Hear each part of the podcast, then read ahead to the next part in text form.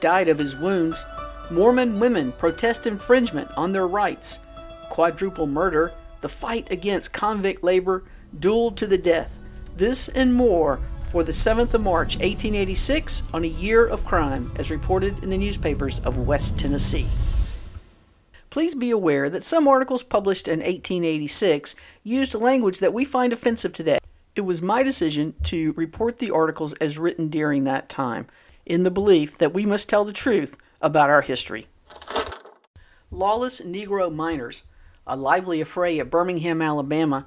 50 or 60 men engaged, but no lives lost, caused the difficulty. Special to the appeal. Birmingham, Alabama, March the 8th.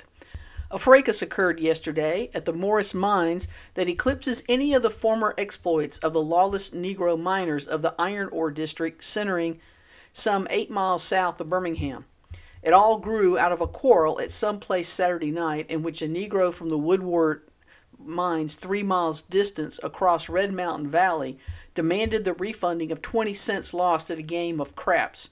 Yesterday morning he came to the Morris quarters again with several friends and renewed the quarrel. The result was one of his backers got shot through the hand. Going home, he got together a large squad and picking up reinforcements at Eureka Mines, returned to the attack, his force numbering some 25 men, all armed. Hardly had they posted themselves behind trees preparatory to picking off any of the Morris Negroes who might show themselves when the latter turned out in larger numbers than theirs and charged them, and after a lively, though surprisingly bloodless fusillade, the wayward Woodward party had to beat a hasty retreat. Another of the Woodward Negroes was shot, and several Ward Negroes was shot and several badly beaten. Nobody was seriously hurt on the other side. Two deputy sheriffs went down last night and brought into jail the man who was shot through the hand. All the others had got out of the way. Work is badly disorganized at the mines today. Post Office Inspector H.B. Moore brought in last night from Cuba, Sumter County, J.M. Brewer, mail contractor and writer between Cuba and Pushmataw, charged with stealing $400 from the mails. The prisoner waived an examination before the commissioner today and, in default of bail, was committed to jail for the action of the grand jury. The next article is a follow up to the one we heard yesterday about the Parsons murder trial. In the Parsons murder trial, the defense commenced examining witnesses this morning and took up the greater part of the day bringing out facts to support the theory of insanity, that being the only plea on behalf of the prisoners. If the testimony is to believe, the whole Parsons family are weak minded. It would seem that Josephine, the younger of the defendants, never had good sense that Nancy, the mother, always had a mono- monomaniacal fear of Bennett, her husband, who was himself a crank, and that Nancy's father and grandfather were both more or less daft. The state submitted evidence in rebuttal all along. A fine case will go to the jury tomorrow. Murdered by Apaches, Tombstone, Arizona, March the 8th. News was received here last night that a band of 30 Apaches attacked a party of travelers 15 miles south of Sonora, Mexico, killing one Mexican and an American named Zez. The Indians, who it is believed belonged to Geronimo's band, then proceeded to William Brown's mine, where McCurtain was killed last September, and killed Brown and his companion, James Mosen. The band then started south and camped one mile south of San Pedro, where they stole 80 horses belonging to the settlers, and then started in the direction of the Sierra Madre Mountains. Died of his wounds. Louisville, Kentucky, March 8th. James H. Montgomery, who had his throat cut and was robbed in Cincinnati, died here last night of apoplexy superinduced by his wounds. Montgomery was a man of means, and during the war killed a man with a sword cane for kicking his dog. Mormon women protesting against any infringement on their rights. Salt Lake, Utah, March the 8th. A large meeting of Mormon women was held in the theater Saturday until a late hour. Many speeches were made and a protest adopted. The speech to uphold the rights of women to go into polygamy said that thousands of women in the East, now in prostitution, would be glad to be made wives such as the speakers were. It was maintained that the government here had no right to say women shall not marry. It might as well take the opposite course and compel virgins from cloisters to marry. Such social preferences should be respected. The government had no right to interfere. The protest declared that womanhood had been outraged in the Utah courts and questions about expected maternity, fathers of children, etc. Suffrage was declared to be a vested right in women here not to be attacked. An emphatic denial was made that they voted otherwise and according to their free will. Quote, noble women who would refuse to answer questions propounded by the courts were eulogized in the action of Judge Zane and the United States Attorney Dickinson requiring testimony from a legal wife against her husband in unlawful cohabitation cases was condemned the wives and mothers of the United States were called upon to come to the assistance of the women of Utah in their resistance to interference with their rights. A committee was appointed to memorialize the president on the subject. Quadruple murder, one of the most horrible crimes on record. An entire family killed by a boy, the son, and brother of the victims. Osage Mission, Kansas, March the 8th. One of the most horrible murders ever known in this county was perpetrated this morning near this place. Mr. Mendel, living 13 miles northwest of town, was awakened about 1 o'clock this morning by a scream. He went to the door and was met by Willie Sells, the son of a neighbor, J. M. Sells. The boy cried out, Mr. Mendel, a man is at our house with a hatchet and has hurt father and mother. I don't know how badly. Mr. Mendel went with the boy, arousing J. A. I. Rice, another neighbor, on the way. Upon reaching Sell's house, a most horrible sight met their eyes. In the bed in the north room lay Walter, Willie's oldest brother and bedfellow, aged 19, his throat cut and the entire top of his head chopped off, exposing the brain, and his left eye hanging upon his cheek. Passing into the south and main room, where a light was burning, they stumbled over the prostrate form of Mr. Sells, his head crushed and almost severed from his body.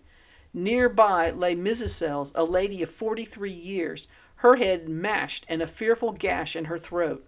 On the bed in the southeast corner of this room lay on Willie's sister, aged fourteen, killed in the same manner as the other three.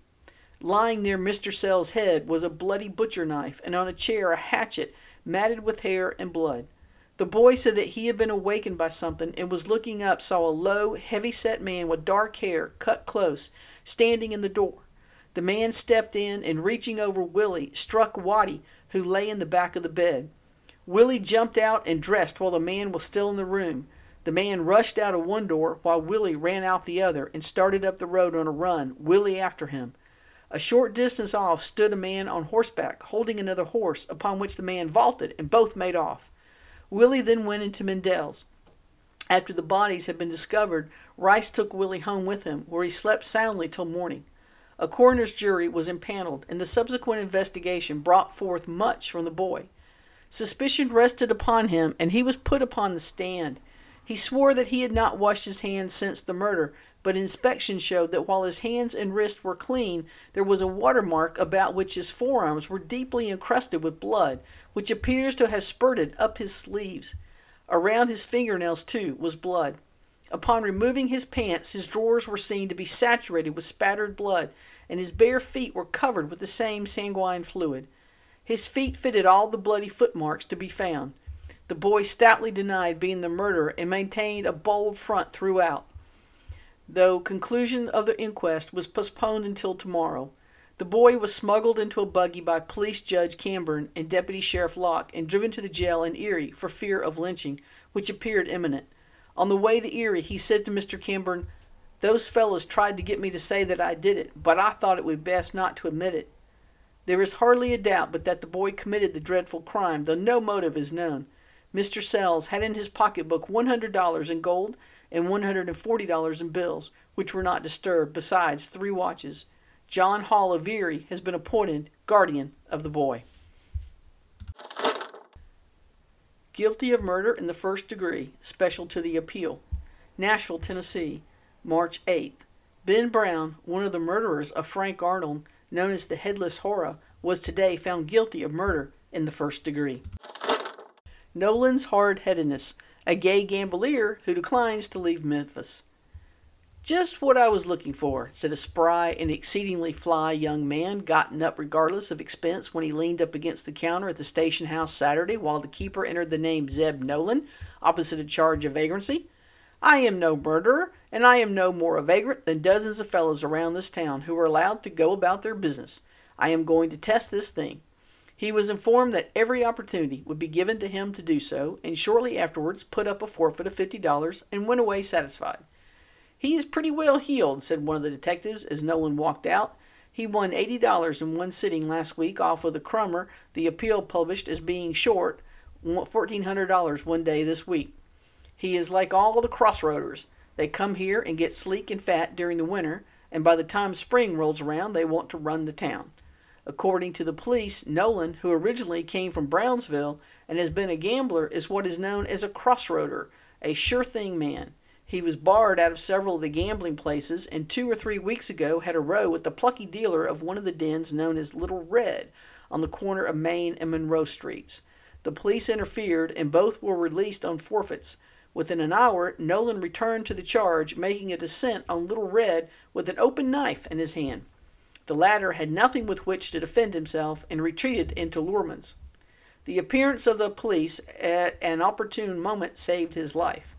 The second charge was not urged until Nolan in the police court the next morning and said he was fined $10. He has made himself scarce until the past day or two, when he received a hint that his retirement from Memphis might be beneficial to his health. He declined to go, and out of pure dare deviltry, posted himself yesterday on the corner of Adams and Main Streets, half a block from the station house. Under the law, any man who fails to apply himself to an honest calling or who hangs about saloons or other such resorts, though he may have a steady income from real estate or bonds, is a vagrant, and it remains to be seen whether Zeb can escape the law because others are guilty and have not been arrested. But it is plain that he has the pluck to test it. Garvin tested a case once and won a striped suit for some time. Since the above was written, Colonel Nolan has changed his mind. He appeared before the police court yesterday morning and was fined $50, which was held up on his promise to leave the city. Impeachment of the District Master Workman Golden. Dallas, Texas, March 8th. District Master Workman Golden of Galveston, who was impeached yesterday by the assembly composing District 78 Knights of Labor, was found on the street in the morning intoxicated and was arrested and fined by the mayor. Golden was addicted to liquor some years ago but reformed. By his present conduct, he loses the highest gift in the Texas Knights of Labor the fight against convict labor in Kentucky, Louisville, Kentucky, March 8th. The five companies of state militia sent by Governor Knott to protect the convicts in state property at the Greenwood Mines near the Cincinnati Southern Road in Pulaski County, Kentucky, arrived there early yesterday morning and took the 200 free miners and citizens entirely by surprise. The free miners had ordered the lessees to remove the convicts and were waiting for the expiration of the two days of grace granted before they resorted to the threatened violence. The mob is orderly and not disposed to resort to violence, but they insist on the removal of the convicts. They say that, of course, they can do nothing and will do nothing as long as the troops remain, but say the convicts must and shall go just so soon as the soldiers are ordered away. They say they blame no one but the legislature and insist that it is the duty of that body to repeal the law which allows convicts to be leased and worked to the detriment of free labor. The soldiers are in charge and no trouble is anticipated while they remain, but it is the opinion that when they go, the citizens will force the convicts to go. The question is then will the state keep the militia on guard continually or will the convicts be removed? Convicts are working in several other mines in the state, and the same trouble is likely to spring up any day. Later, four out of the five companies of soldiers who were at the Greenwood mines in Pulaski County, Kentucky, to protect state property and the convicts against the threatened onslaught of the free miners left for home today. The Lexington Company and the Gatling guns still remain, but it is thought they will be ordered home in a few days. The free miners have promised not to molest the convicts for two weeks, stating that they will give the legislature that time to pass laws removing the convicts from the mines. The free miners are orderly but determined, as the question is one of bread to them. A duel to the death. Fatal fight between two Mexicans. Suicide of a well known printer at Nashville. Double murder in Oregon. El Paso, Texas, March 8th.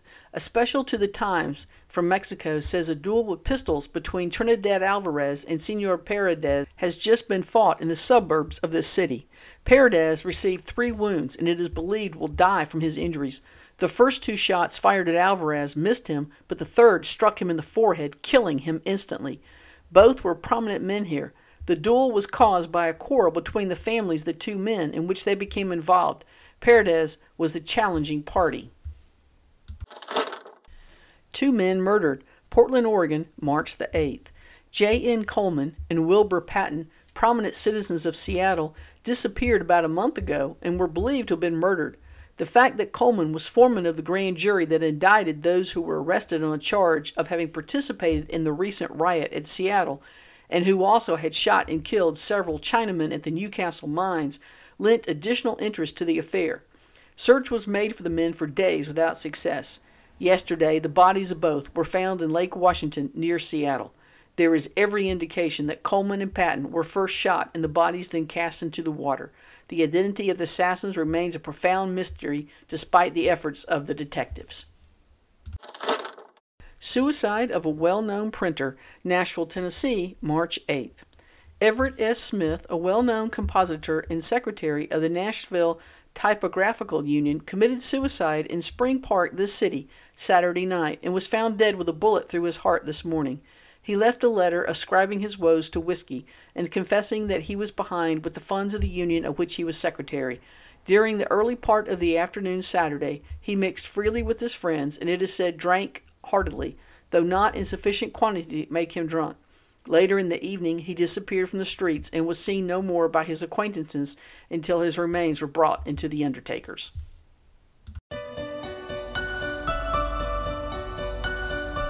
That's the crime news for the 7th of March, 1886. Please join me for the next episode of A Year of Crime as reported in the newspapers of West Tennessee.